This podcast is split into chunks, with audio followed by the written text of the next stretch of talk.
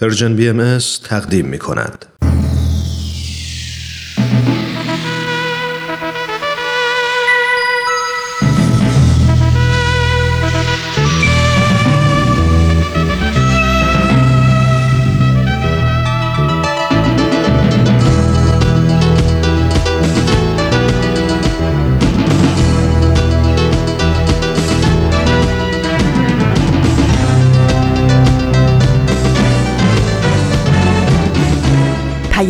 دوست. برنامه ای برای تفاهم و پیوند دلها.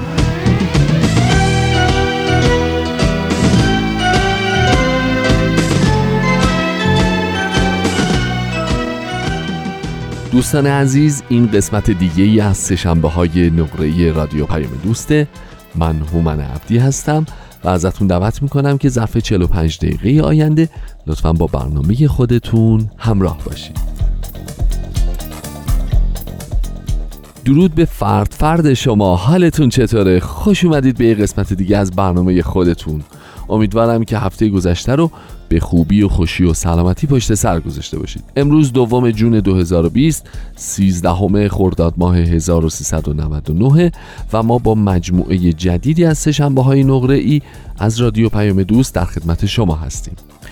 امروز همونطور که شما می‌دونید ما قسمت دیگه ای از مجموعه رادمردان جاوید رو به اتفاق خواهیم شنید و همونطور که شما باز به خوبی می‌دونید چون فصل چهارم سپر سخن پخشش هفته گذشته به پایان رسید از امروز ما میزبان برنامه جدیدی در مجموعه سهشنبه ها هستیم. برنامه ای تحت عنوان سربلندی ایران که امروز قسمت اولش رو به اتفاق با هم خواهیم شنید و آرزو می‌کنم که از شنیدن این مجموعه برنامه لذت ببرید.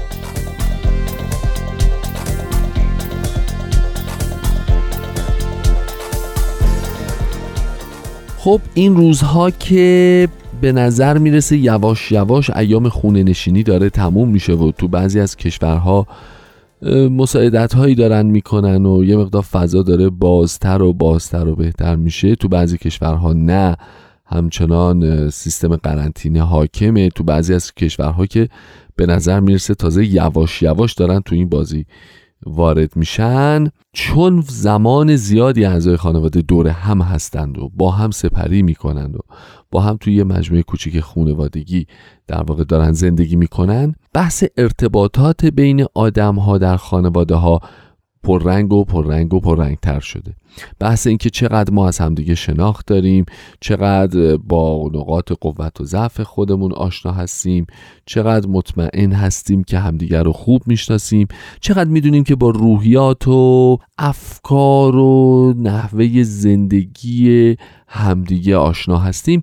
اینا خلاصه بحثاییه که در طی به خصوص این سه چهار ماهه گذشته شما می‌دونید که خیلی پررنگ شده. برنامه امروز ولی نگاهش به یک اتفاق در همین حوزه است اما یه مقداری بیشتر می‌خواد نگاه ما رو متمرکز بکنه روی بچه ها بچه ها می‌دونید که خیلی وقتا شرایط رو نمی‌تونن مثل ما درک بکنن خیلی وقتا نمی‌تونن روحیات ما رو درک بکنن. خیلی وقتا سر از الزامات اجتماعی ممکنه در نیارن.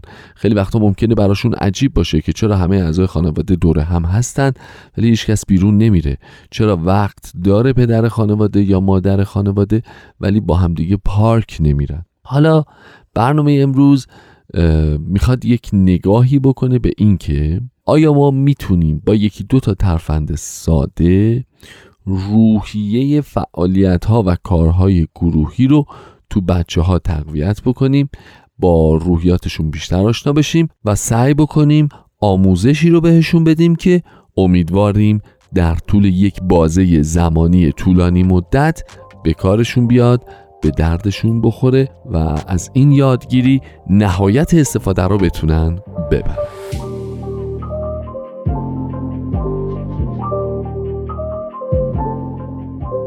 دوستان یه بازی بود در دوران قدیم. البته نه خیلی قدیم این قدیمی که میگم. مثلا در حد و اندازه سن و سال شما نبود واقعا انقدر قدیمی. در حد و اندازه سن و سال من در واقع بود و جا می‌شد. من این بازی رو به خوبی یادمه که یکی دو دفعه هم بیشتر نشد که در واقع تجربهش بکنم. ما یه کلاسی داشتیم یه گروهی بودیم حدود 7 نفر بودیم. معلم اون کلاس یه روز گفتش که بچه می‌خوایم یه بازی جدید با هم دیگه بکنیم. بیاین جلو و بعد تقسیم بندیمون کرد و مثلا شدیم فرض بفهمین چهار تا گروه دو نفره. اعضای هر گروه دو نفر دو نفر دستاشونو یعنی دست راست منو به دست چپ هم گروهیم و پای راست منو به پای چپ هم گروهیم بست این معلم عزیز. بعد یه سری کار برای ماها تعریف می‌کرد و می‌گفت شما دو نفر که الان در واقع شدید یه نفر باید مثلا این کارو این کارو این کارو این کارو با هم انجام بدید که بعضیاش آسون بود طبیعتا بعضیاش خیلی سخت بود. روز اولی که ما قرار شد این کارو بکنیم و این بازی رو اجرا بکنیم مثلا اصلا واقعا هنگ کردیم. اگرچه اون موقع هنوز هنگی وجود نداشت و ما نمی‌دونستیم هنگ کردن چیه ولی ما این کارو کردیم. ببینید ما چقدر پیشرو بودیم. ما چقدر خلاق بودیم. هنوز کامپیوتر اینطور نفوذ پیدا نکرده بود. هنگ کردن اینطور آمیانه نشده بود. ما اون موقع هنگ می‌کردیم. ببین ما چی بودیم به خدا قسم؟ اصلا چیز شاهکاری بودیم خلاصه. ولی در مجموع الان در علم تربیتی روز میگن اتفاقا چقدر خوبه که این بازی رو با بچه ها انجام بدین. چرا؟ چون اونا ناچار میشن که اول با همدیگه یه هم فکری بکنن. حالا دیگه محدودیت حرکتی دارن و باید با همدیگه فکر کنن مشورت کنن و یه راهی پیدا بکنن برای اینکه اون کاری که ازشون خواسته شده یا اون بازی که ازشون خواسته شده یا اون اقدام خواسته شده رو به درستی انجام بدن. در این حال که دارن تمرین می‌کنن که با همدیگه باید باشن. تمرین می‌کنن که همراه همدیگه باید باشن. این برای رشد اجتماعی و رشد فکری بچه ها خیلی خیلی خیلی می‌تونه کمک کننده باشه.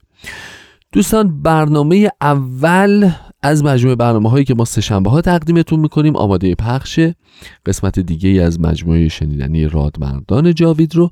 اگه موافق باشین به اتفاق بشنویم.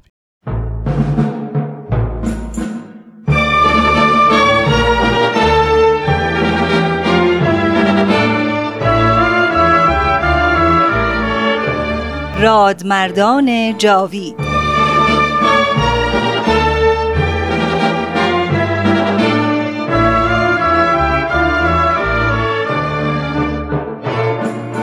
و اما در این ظهور ازهر و سلطنت عزما جمعی از علمای راشدین و فضلای کاملین و فقهای بالغین از کأس قرب و وسال مرزوق شدند و به عنایت عزما فائز گشتند و از کون و امکان در سبیل جانان گذشتند.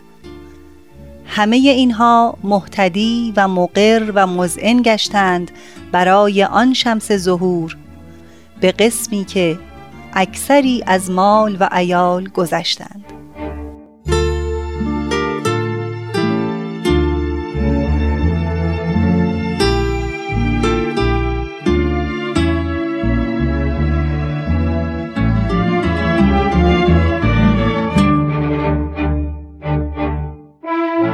یاران و یاوران رادیو پیام دوست درود بر شما امروز هم من ترانه بخشی دیگر از مجموعه رادمردان جاوید را به شما تقدیم می کنم و در اینجا همکاران عزیزم مرا یاری می دهند. این برنامه سرگذشت تعدادی از علما و روحانیونی را بررسی می کند که پس از آنکه به یقین رسیدند به آین بهایی ایمان آوردند و در این راه به تمام دستاوردهای زندگی خود پشت پا زدند و متحمل بلایا و سختیهای بیشمار شدند. از امروز شرح احوال جناب ملا عبدالقنی اردکانی را برای شما مرور می کنیم. او یکی از علمای فاضل یزد بود. بسیار شوخ و مزاح و متقی و پاک دامن. در دهی نزدیک اردکان یزد به نام ترکابات به دنیا آمد. از ایام کودکی او اطلاع چندانی در دست نیست. اینکه در کجا و نزد کدام یک از اساتید تحصیل کرده. اما این مسلم است که او مردی دانشمند و خوشمحضر بوده و اهالی محل او را به علم و صبر و پرهیزگاری می شناختند. دوستان عزیز از شما خواهش می کنم تا در ادامه برنامه با ما همراه باشید.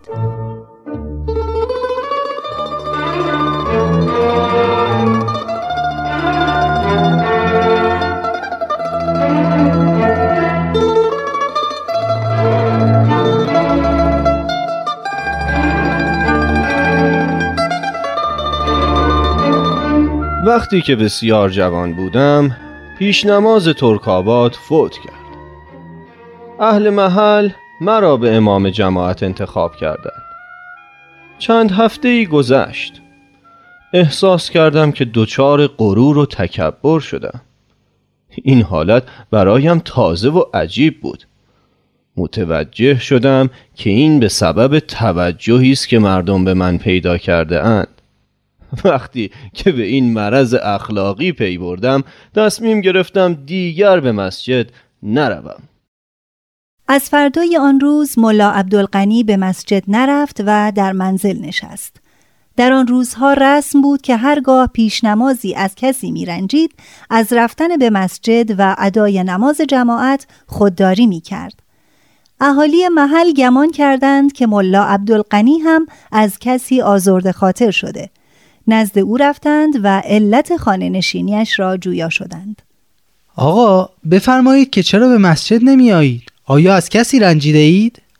بفرمایید که بوده تا او را تنبیه کنیم آنچنان میزنیمش تا دیگر از جا بلند نشود من از هیچ کس رنجشی ندارم اما عذری دارم که نمی‌توانم پیشوایی شما را به عهده بگیرم نه آقا نمی شود اگر دلخوری از کسی ندارید نباید ما را تنها به امید خدا رها کنید. و سرانجام او را با سلام و سلوات به مسجد بردند و دوباره منبر را به او تحویل دادند. ملا عبدالقنی چند وقت دیگر به همان سمت در ترکاباد گذراند. اما همیشه با تکبر و انانیت ناشی از آقایی و پیشوایی مردم در جنگ بود. به این نتیجه رسید که با ادامه اقامت در ترکاباد و ماندن در سمت بزرگی و بزرگتری مردمان که علت اصلی خودبینی است ممکن است از بساط قرب الهی رانده شود پس از ترکاباد قطع علاقه کرد و به اردکان رفت و در آنجا اقامت گزید. اما چیزی نگذشت که در آنجا هم مراتب دینداری و پرهیزکاری او نمایان شد و از طرف یکی از مجتهدین یزد برای موعظه و امامت جماعت اردکان تعیین شد. ملا هم ناچار شد تا این سمت را بپذیرد. کم کم در اردکان به حسن سیرت مشهور شد.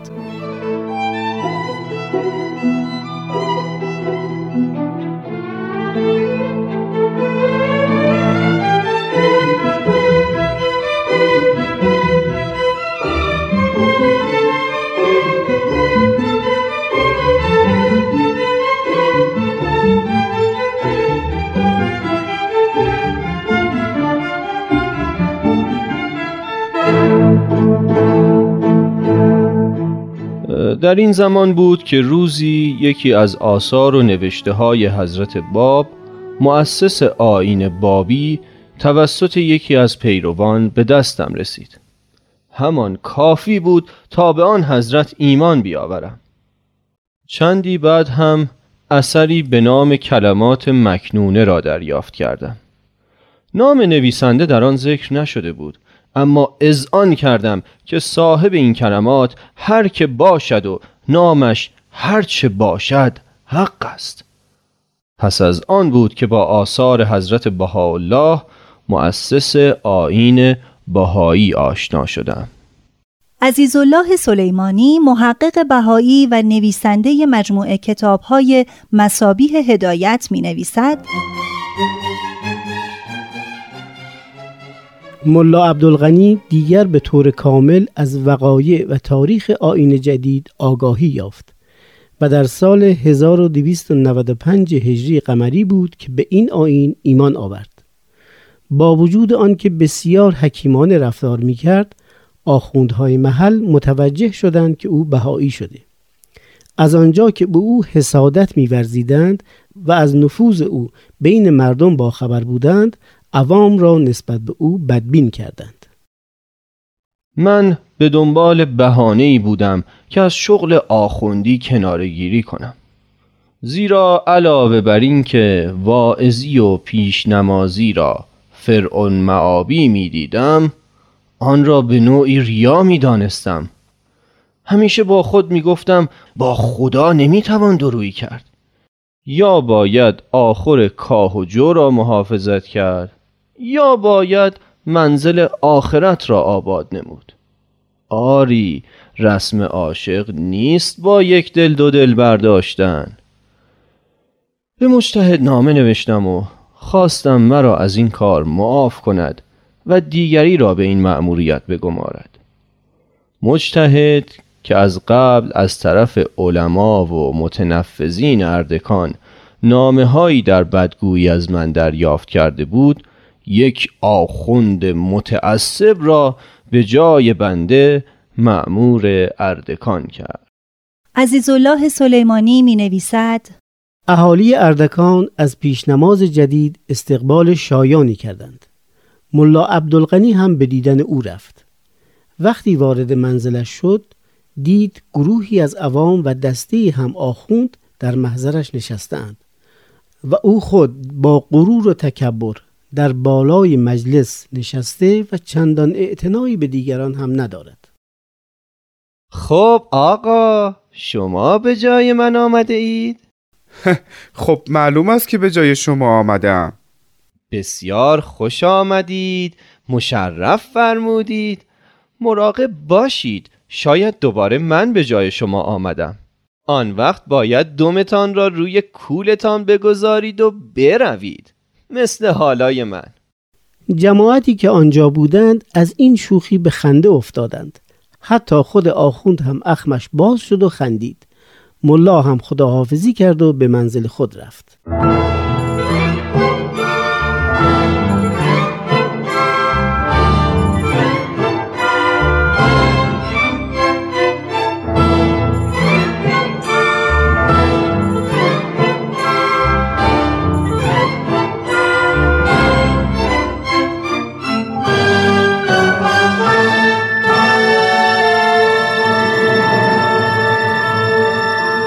از آن به بعد با خاطری آسوده به ترویج پیام آین جدید مشغول شدم همواره هم از جانب حضرت بهاءالله مؤسس دیانت بهایی مورد عنایت واقع می شدم و از جانب ایشان الواح و مکاتیبی دریافت می کردم.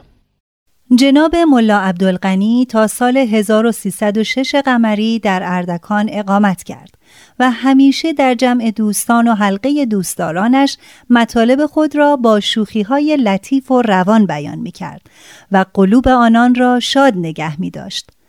پسر بزرگش آقا میرزاهادی پزشک بود و در اردکان تبابت می کرد. تا اینکه خبر درگذشت حضرت بهاءالله را شنید. در همان سال در ایران مرض وبا شایع شد و به همه شهرها سرایت کرد. دکتر عبدالخالق ملکوتیان فرزند کوچکتر ملا عبدالغنی می‌گوید پزشکان اردکان از ترس وبا بعضی فرار کردند و بعضی دیگر از اینکه مبادا به این مرض مبتلا شوند از تبابت خودداری کردند. اما برادرم میرزاهادی کمر به خدمت بست و هر بیماری را که برای معالجه نزدش می آمد معاینه و مداوا می کرد.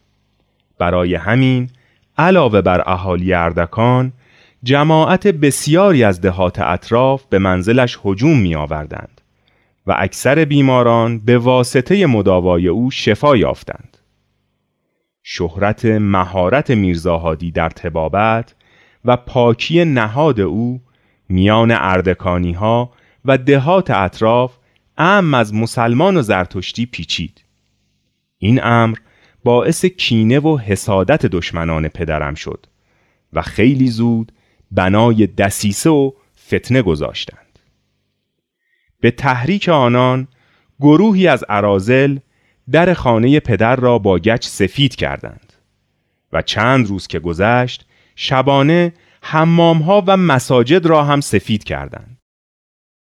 وانمود کردند که طایفه بابیه به حکم ملا عبدالغنی با سفیدکاری نشانه گبری به مسلمانان زدهاند و با علامت سفیدی حمام و مسجد و منبر اهل اسلام را نجس شمردند خلاصه که به این بهانه حیاهویی به پا کردند.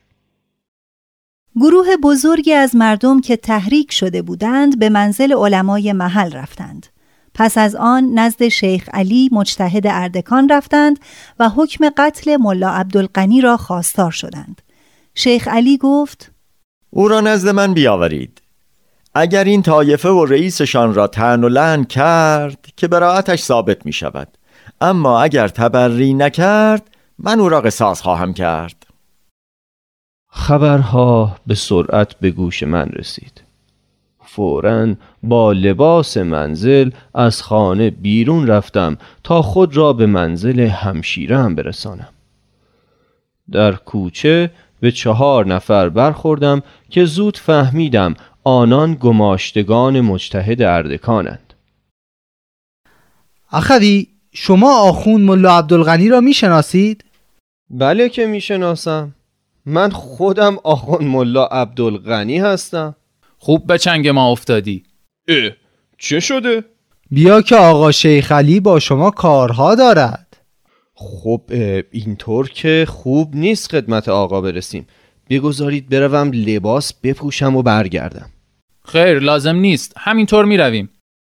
آن چهار نفر بدون اینکه به ملا عبدالقنی صدمه ای بزنند او را با خود می بردند تا اینکه یکی از مخالفین به نام حسین به آنها رسید و گفت رفقا این چطور مقصر بردن است؟ مگر دارید عروس به خانه داماد می‌برید؟ بروید کنار تا حالش را جا بیاورم. حسین زنجیری از جیبش بیرون آورد و بنای زدن گذاشت. کم کم گروهی از مردم بازار جمع شدند و هر کس با وسیله‌ای مانند چوب و چاقو و سنگ به سر ملا عبدالقنی ریختند. عزیزالله سلیمانی می نویسد زنجیرسازها که اینطور دیدند هرچه زنجیر در دکان داشتند در اختیار مردم گذاشتند که اگر بتوانند ملا را بزنند و ثوابی ببرند. ملا در چنگ مردم از زن و مرد و کوچک و بزرگ اسیر شده بود و آنقدر صدمه دید و مجروح شد که دیگر نتوانست بایستد. به زمین افتاد و بیهوش شد. برای همین ریسمانی به پایش بستند و کشان کشان به خانه مجتهد رساندند. شیخ که اینطور دید فریاد زد ایوه الناس این چه کاری است که کرده اید؟ من که نگفتم او را اینطور بیاورید. خب حالا که او را کشته اید لاشش را ببرید و در خندق بیاندازید. آقایان علما که اوضاع را اینگونه دیدند ترسیدند که مورد بازخواست حکومت قرار گیرند. در جایی جمع شدند و بر یک صفحه کاغذ فتوای قتل ملا را نوشتند تا وانمود کنند که این شخص کفرش ثابت و قتلش واجب بوده. اما بعضی از آخوندها مهر و امضا نکردند.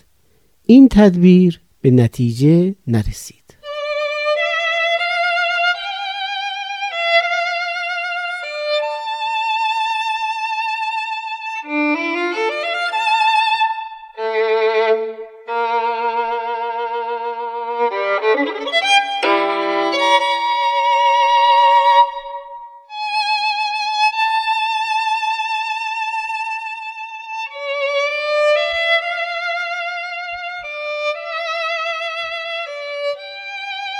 آنان که ملا را با آن وضعیت به خانه مجتهد برده بودند او را بیرون کشیدند و باز مشت و لگد و سنگ و چوب بود که بر بدن او می‌زدند. حتی یکی از آنها اره آورد و شروع کرد تا پای او را ببرد. حاجی محمد طاهر مالمیری نویسنده کتاب تاریخ شهدای یزد می نویسد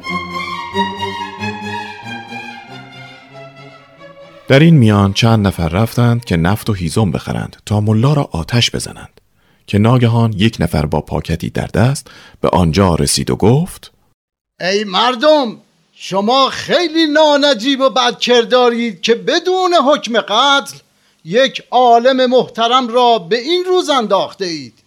همین الان تلگرافی به من رسیده که در این قضایا تحقیق کنم. بروید کنار. متفرق شوید. یالله متفرق شوید. و زنجیری از جیب خود بیرون آورد و به دور خود چرخاند و همه را متفرق کرد. ببین چه به روز این بیچاره آوردن دور شوید جماعت. باید این جسد نیمه جان را به منزلش برسانیم. چند نفر بیایند. اما کسی جلو نیامد تا او را به دوش بکشد و از معرکه خارج کند. تا اینکه اتفاق عجیبی افتاد. قبل از این وقایع روزی دزدی به منزل خواهر ملا رفت و مقداری از اجناس را دزدید. بعدا از طرف گماشتگان حکومت دستگیر شد. حاکم وقت می‌خواست او را با داغ و شکنجه به اقرار وادار کند. اما ملا عبدالغنی از این اقدام جلوگیری کرد و راضی نشد که به او صدمه ای وارد آید. اتفاقا گذر همان دزد به این معرکه افتاد. تا او را دید به خاطر محبتی که در گذشته از ملا دیده بود از زمین بلندش کرد تا به پشت بگیرد و به منزل برساند. ملا با صدای ضعیفی به او گفت من دارم جان می‌دهم. بگذار راحت باشم. حرف نزن ولا میکشندت. و به طرف منزل ملا حرکت کرد. در بین راه زنان از پشت بامها هر کدام قطع سنگی برای سواب به پیکر ملا نزار کردند. ادهی هم به دنبال دو نفری که ملا را نجات داده بودند می آمدند تا اینکه به منزل ملا عبدالغنی رسیدند. در آن هنگام تنها همسر و یک دختر ملا در منزل بودند. بقیه اهل منزل برای چارجویی از منزل خارج شده بودند. اشرار قصد داشتند تا به منزل هجوم برند. اما همان مأمور دولت همه را بیرون کرد و در را بست. اشرار در کوچه ایستادند و بنا کردند به سنگ انداختند پس از آن جسد نیمه جان ملا را از حیات به اتاق منتقل کردند.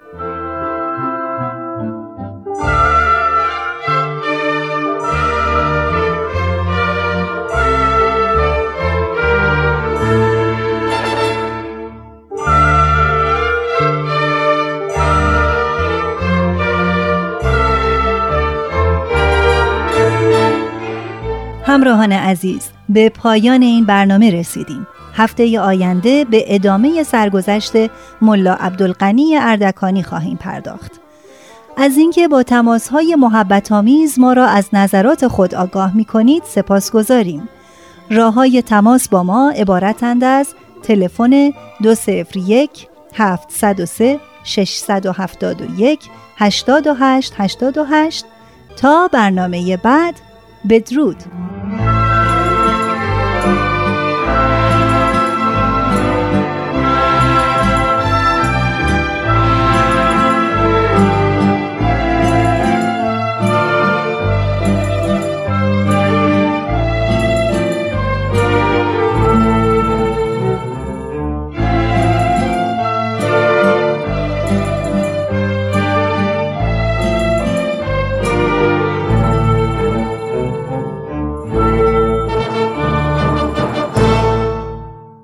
دوستان خسته نباشید. رادمردان جاوید رو به اتفاق شنیدیم. خب راجع به کارهایی که می‌تونیم مشترکم با بچه ها در خونه انجام بدیم صحبت می‌کردیم و اینکه چه تأثیری می‌تونه در روحیه اجتماعی اونها بگذاره. یکی از روش هایی که همیشه توصیه میشه که به خصوص با بچه ها اجرا بکنید و بچه ها رو سهیم و شریک بکنید درش و اینجا من باید توضیح بدم که این بچه ها رو دیگه فقط گروه سنی کودکان نباید ببینیم. اینه که میگن که همیشه حس و حال خانواده نباید یه جور باشه. و ما اگر روز پیکنیک یه حس و حالی داریم در یک شام رمانتیک دور همی با یک دونه شمع زیبا که در دو سوی میز داره میسوزه نباید یکی باشه. و اون روزی که قراره بریم با هم فرض بفهمید تو زمین بازی بدو بدو بکنیم و هشت دور دور اون زمین رو بدویم باز نباید حس و حالمون یکی باشه. در واقع این روش پیشنهاد می‌کنه به ما به عنوان بزرگتران خانواده به عنوان پدر یا مادر خانواده که روزهای مختلف با حس و حالهای مختلف برای بچه ها تعریف بکنید و به همه اعضای خانواده برای فراهم آوردن امکانات، تجهیزات و ملزومات اون روز مسئولیت بدید و این مسئولیت رو ازشون بخواید.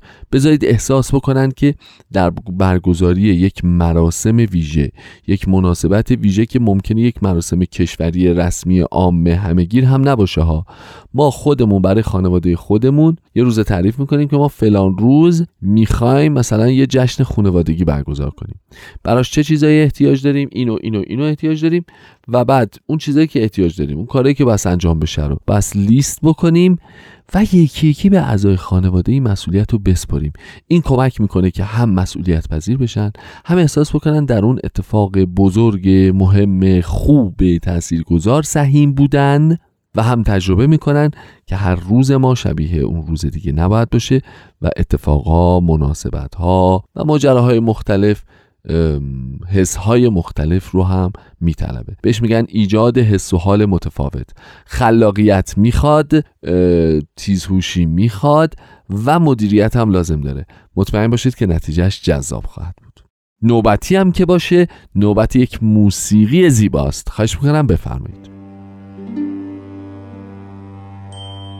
در این خاک زرخیز ایران زمین نبودند جز مردمی پاکین همه کیششان مردی و داد بود.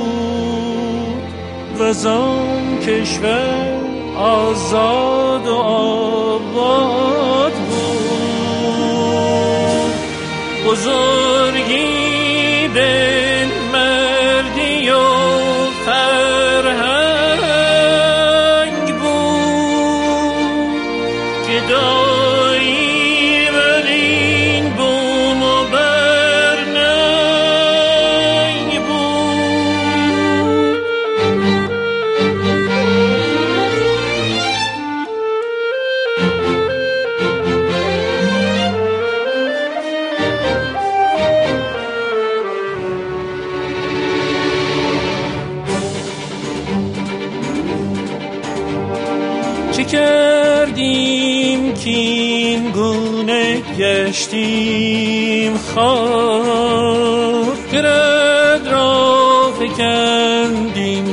سازگار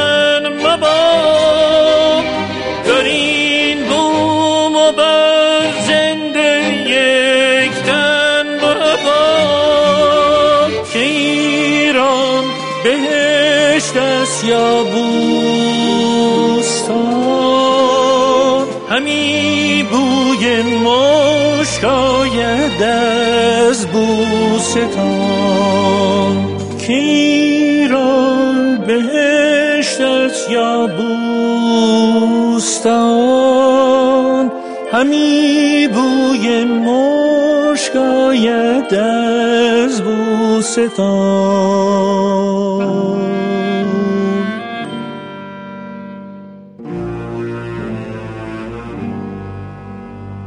بیا تا بکوشیم برون سر از این بار ننگ آوریم بیاریم باز. آب روی رفته ز جوی مگر بیابیم باز آب روی. بیا تا بکوشیم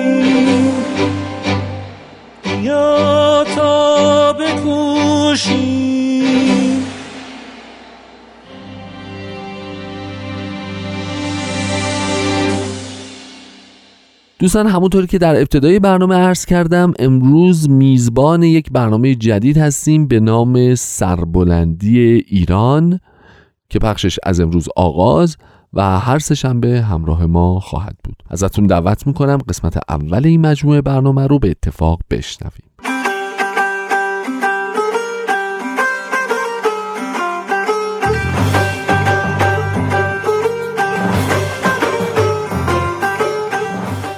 سربلندی ایران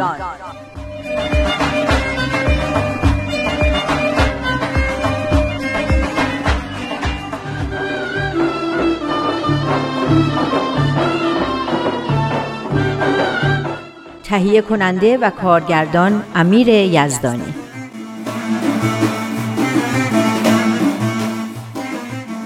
تا حالا بهت گفتم من چقدر به تو قبطه می‌خورم؟ به من؟ برای چی؟ برای اینکه بیخیالی. تو این اوضاع احوال کج زمونه همیشه یه طوری که انگار همین الان یه خبر خوبی بد رسیده. هر وقت دیدمت داری میخندی. یعنی رسما داری میگی یه تختم کمه دیگه. حالا نه به این شوری. آخه مگه تو نمی‌فهمی دورو برت چه خبره؟ ببخشینا منم دارم تو همین جامعه زندگی می‌کنم. من که واقعا ناامیدم. هر روز یه خبری یه دردی یه بلایی یه مشکلی. آخه کی می‌خواد این اوضاع درست شه؟ حالا تو فکر می‌کنی ناراحتی و افسردگی و آه و ناله مشکلی رو حل می‌کنه؟ یا باری رو از رو دوش کسی برمیداره؟ نمیگم مشکلی رو حل می‌کنه. اصلا خودش هم یه مشکلیه. اما یه جورایی هم اجتناب ناپذیره. آفرین. می‌دونی تو منو یاد کی میندازی؟ کی؟ سورن. خواهرزادت؟ آره پسر میترامون. چند وقت پیش یه جفت کفتر تو بالکن خونشون لونه کرده بودن و تخم گذاشته بودن. یه روز رفته بودم خونشون که گریون و نالون اومد که خاله تخمای کفترام شکسته. رفتم دیدم چند تا پوست تخم ریخته رو زمین و صدای جیک جیک جوجه کفترام میاد. هرچی براش توضیح می‌دادم قبول نمی‌کرد. به هزار زحمت بردمش بالا که خودش جوجه ها رو ببینه و بفهمه که اگه تخم پرنده ها واقعا شکسته اما اصلا جای هیچ قصه و نگرانی نیست. حالا چی می‌خوای بگی با این مثالت؟ می‌خوام بگم وقتی حوادث رو تک تک می‌بینی یه برداشتی می‌کنی. وقتی اون رو به صورت جریانی که به طرف رشد و شکوفایی میره یه برداشت دیگه. تو فقط داری شکسته شدن تخما رو می‌بینی. یعنی جوجه ای هم در کاره؟ چه جوجه ای منظورم اینه که چه چیز خوبی قراره از این همه بلا و ناراحتی بیرون بیاد؟ یه آینده بسیار درخشان برای جهان که تک تک ما هم وظیفه داریم به رسیدنش کمک کنیم. باز گفتی جهان بابا من با جهان کاری ندارم. اگه راست میگی از مملکت خودمون بگو. مملکت ما چی؟ کار مملکت ما آخرش به کجا می‌رسه؟ او خب باشه ناراحت نشو از مملکت خودمون میگم. اصلا کجا بهتر از مملکت عزیز خودمون؟ خب این چی هست؟ این یه مجموعه است از پیامهای بیت اعظم چی؟ بیت اعظم شورای حاکمه بین المللی بهاییه یعنی شورایی که جوامع بهایی رو در سراسر جهان هدایت و رهبری می‌کنه. خب این کتاب چیه؟ این کتاب اسمش سربلندی ایرانه. به به اسمش که خیلی خوبه. آره سربلندی ایران. اون چیزیه که هممون آرزو داریم. این کتاب مجموعی از پیام های همین شورا در مورد ایران که خیلی به آدم دید میده. یعنی چی توش هست؟ اینکه ایران چه آینده درخشانی داره و از چه مسیری به این آینده درخشان می‌رسه و ما برای کمک به این جریان چی کار می‌تونیم بکنیم؟ از کجا بدونم این چیزایی که تو این کتاب هست درسته؟ تو بهایی هستی من که نیستم. مسئله ای نیست. هر چیش به نظرت نادرست اومد قبول نکن.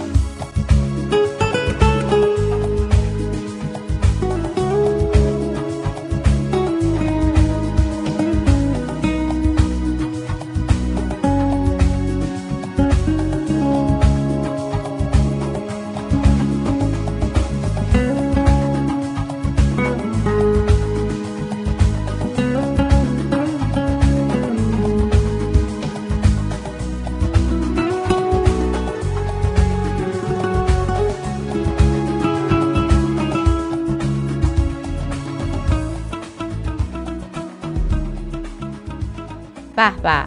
اولین پیام پیام مورخ 26 نوامبره. من این پیامو خیلی دوست دارم چون یه دید کلی میده نسبت به وقایع دهه های اخیر ایران. گفتی مال کیه؟ تاریخ پیام 26 نوامبر 2003 است که میشه 5 آذر 1382 اون موقع 125 سال از انتشار رساله مدنیه میگذشته. ببین همه چی رو باید برای من توضیح بدی. رساله مدنیه چیه؟ رساله مدنی رساله که حضرت عبدالبها یعنی پسر و جانشین حضرت بهاءالله که مؤسس دیانت بهایی هستند خطاب به مردم ایران نوشتن. مدنیه یعنی درباره مدنیته؟ آفرین در این رساله همینطور که در این پیامم بهش اشاره شده حضرت عبدالبها از مردم ایران می‌خوان که اون روزگار خوشی رو به یاد بیارن که ایران مرکز علوم و فنون و منبع صنایع و اختراعات و معدن فضائل و صفات پسندیده انسانی بوده. واقعا آدم افسوس می‌خوره که از اون روزگار به این حال و روز افتادیم. اما حضرت عبدالبها این رو نمیفرمایند که مردم افسوس بخورن. میفرمایند که انگیزه پیدا کنن بلند شن همتی بکنن و غیرتی از خودشون نشون بدن و میراث مرغوب خودشون رو دوباره به دست بیارن. چطوری؟ آفرین! خوشم میاد که یه راست میری سر اصل مطلب. اولین مسئله که حضرت عبدالبها مطرح می‌کنن مسئله تجدده. تجدد یعنی همون مدرنیته؟ راستش رو بخوای مطمئن نیستم. معنی کلمه تجدد یعنی نو شدن تازه شدن از سرگیری و نوسازی و این چیزا. حالا باید دید مدرنیته یعنی چی. مدرنیته هم همین نوگراییه. یعنی زیر سال بردن سنت ها تاکید کردن روی فردیت و حقوق شهروندی و آزادی های فردی جدای دین از دولت و دموکراسی کنار گذاشتن خرافات و جادو و جنبل و رو کردن به علم و تکنولوژی و انقلاب صنعتی. همینا بود دیگه. همینا رو تو دانشگاه خوندیم. آها پس همین مفهومه. چون اینجا هم بحث از همین مسائله. صحبت از اینه که حضرت عبدالبها مسئله تجدد و که مشغله ذهنی همه مردم جهان به خصوص ملت های مسلمونه رو در رساله مدنی مطرح کردن. به مشخصات اون پرداختن که تقریبا همون مواردیه که تو بهشون اشاره کردی. عین اونایی که تو گفتی نیست اما به نظرم همون مفاهیمه. خب از روش بخون. باشه. در آن رساله گرانبها حضرت عبدالبها با بصیرتی کامل مسئله تجدد را که امروزه نیز مشغله ذهنی مردمان جهان به خصوص ملل مسلمان است مطرح فرمود و مفهوم تجدد و خصائص این انقلاب فرهنگی از جمله حکومت مردم سالاری، حاکمیت قانون، تعلیم و تربیت عمومی، رعایت حقوق بشر، پیشرفت اقتصادی، همزیستی و بردباری بین اهل ادیان، ترویج علوم و فنون و صنایع مفیده و تأمین رفاه اجتماعی را با دقت و سراحت تشریح نمود. گفتی این مال چه زمانیه؟ پیام یا رساله مدنیه؟ پیام مال سال 2003 است. یعنی 17 سال پیش. اون موقع 125 سال از انتشار رساله مدنی گذشته بوده.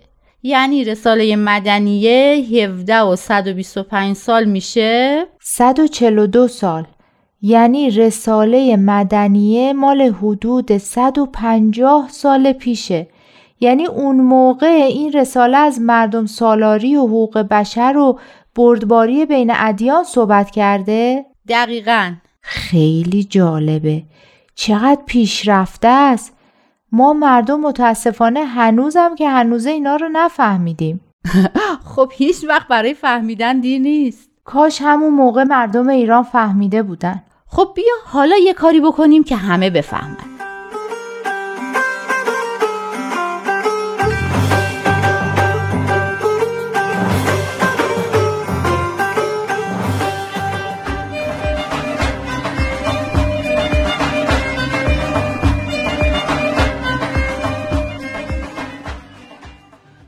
دوستان خسته نباشید. این اولین قسمت از مجموعه سربلندی ایران بود که تقدیم شما شد. خب تو برنامه امروز راجع به این صحبت کردیم که حواسمون باید به بچه ها و نقشی که در خانواده ایجاد می‌کنن باشه. حواسمون باشه که می‌تونیم مسئولیت های مختلف رو بهشون بسپاریم. بذاریم اونها در اقدامات اجتماعی مشارکت بکنن.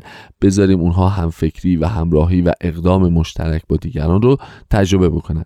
دو تا روش پیشنهادی رو مطرح کردیم. یکی بستن دست و پای بچه ها به همدیگه و خواستن انجام دادن یک کار مشترک و یکی تعریف یک روز یک مناسبت یک اتفاق ویژه با حس و حالی متفاوت از هر روز و تعیین تکلیف نقش های مختلف برای اعضای خانواده و مشارکت دادن اونها در این اتفاق خوبه. در واقع داریم کمک می‌کنیم که بچه ها همزمان با اینکه بچه هستن و بچگی می‌کنن حس های بهتری رو از حضور در اجتماع یواش یواش تجربه بکنن. امیدوارم که هر جای جهان همراه با خانواده نازنینتون که هستید اول سلامت باشید و بعد دلشاد. تا هفته آینده خدا نگهدار.